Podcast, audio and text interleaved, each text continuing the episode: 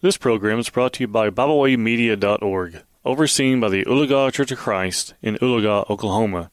You're listening to Bible Basics with Mike Roberts. We want to welcome you to join us for another lesson in Bible Basics.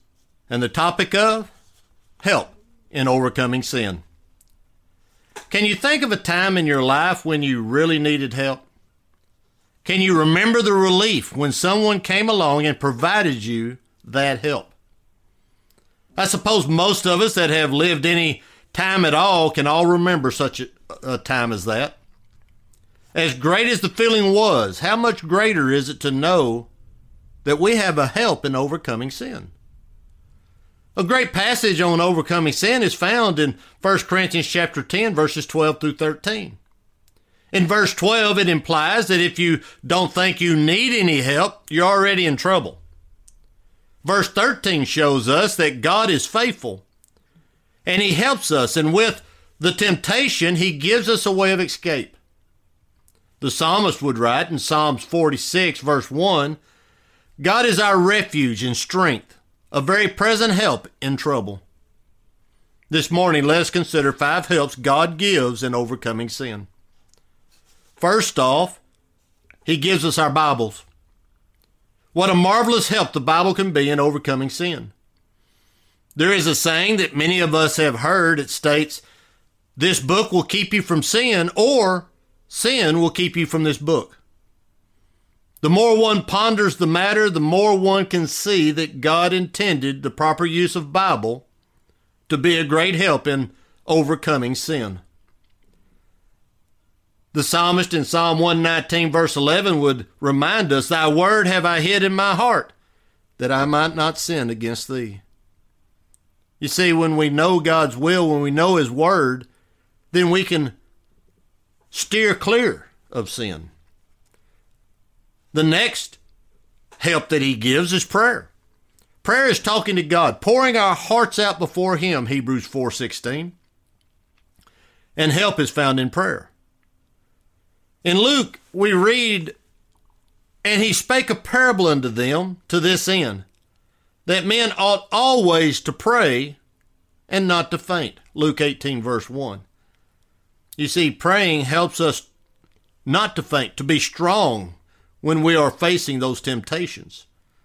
And again, we read Farther in the Bible, be careful for nothing, but in everything by prayer and supplication with thanksgiving, let your requests be made known unto God. And the peace of God, which passes all understanding, shall keep your hearts and mind through Christ Jesus. Philippians 4, verses 6 and 7. We are to continue in prayer always, seeking the Lord's company. Would you be known as a person of prayer? I hope so.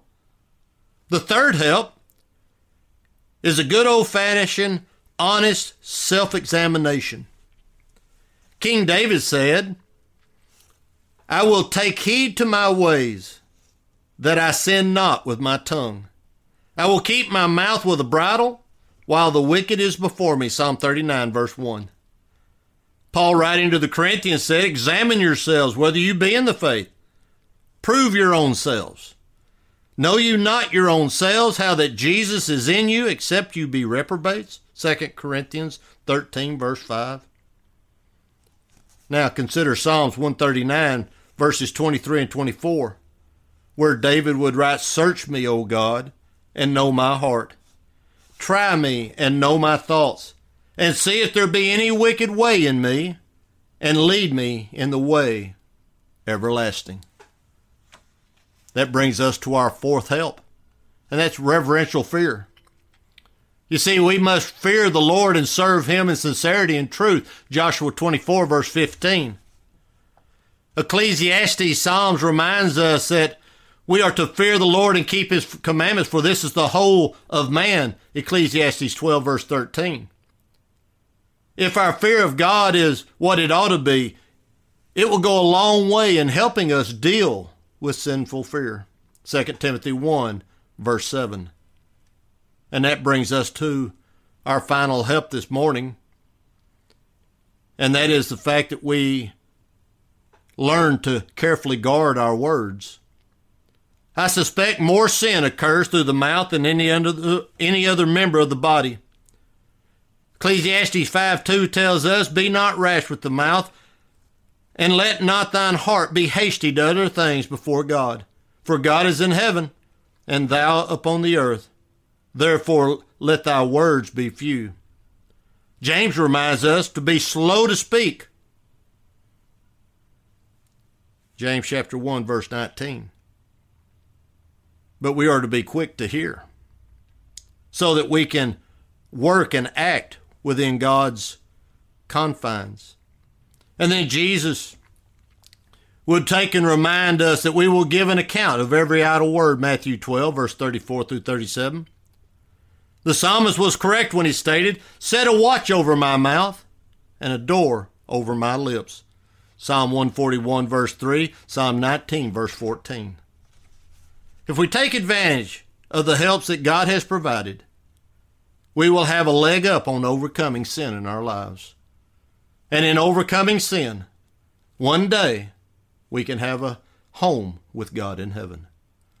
We want to thank you for joining us in our lesson this morning, and we hope to see you again next week for another lesson in Bible Basics. We thank you for tuning in today. We hope you enjoyed this program. You can find out more about BibleWay Media by visiting us at biblewaymedia.org. You can also find us on several uh, social media platforms now. You can find us not only on Facebook, but you can also can find us on Tumblr. You can also find us on the Twitter alternative known as Telegram and on the Facebook alternative known as MeWe. We hope you enjoyed this program. We hope you will share with others. And as always, we thank you for listening.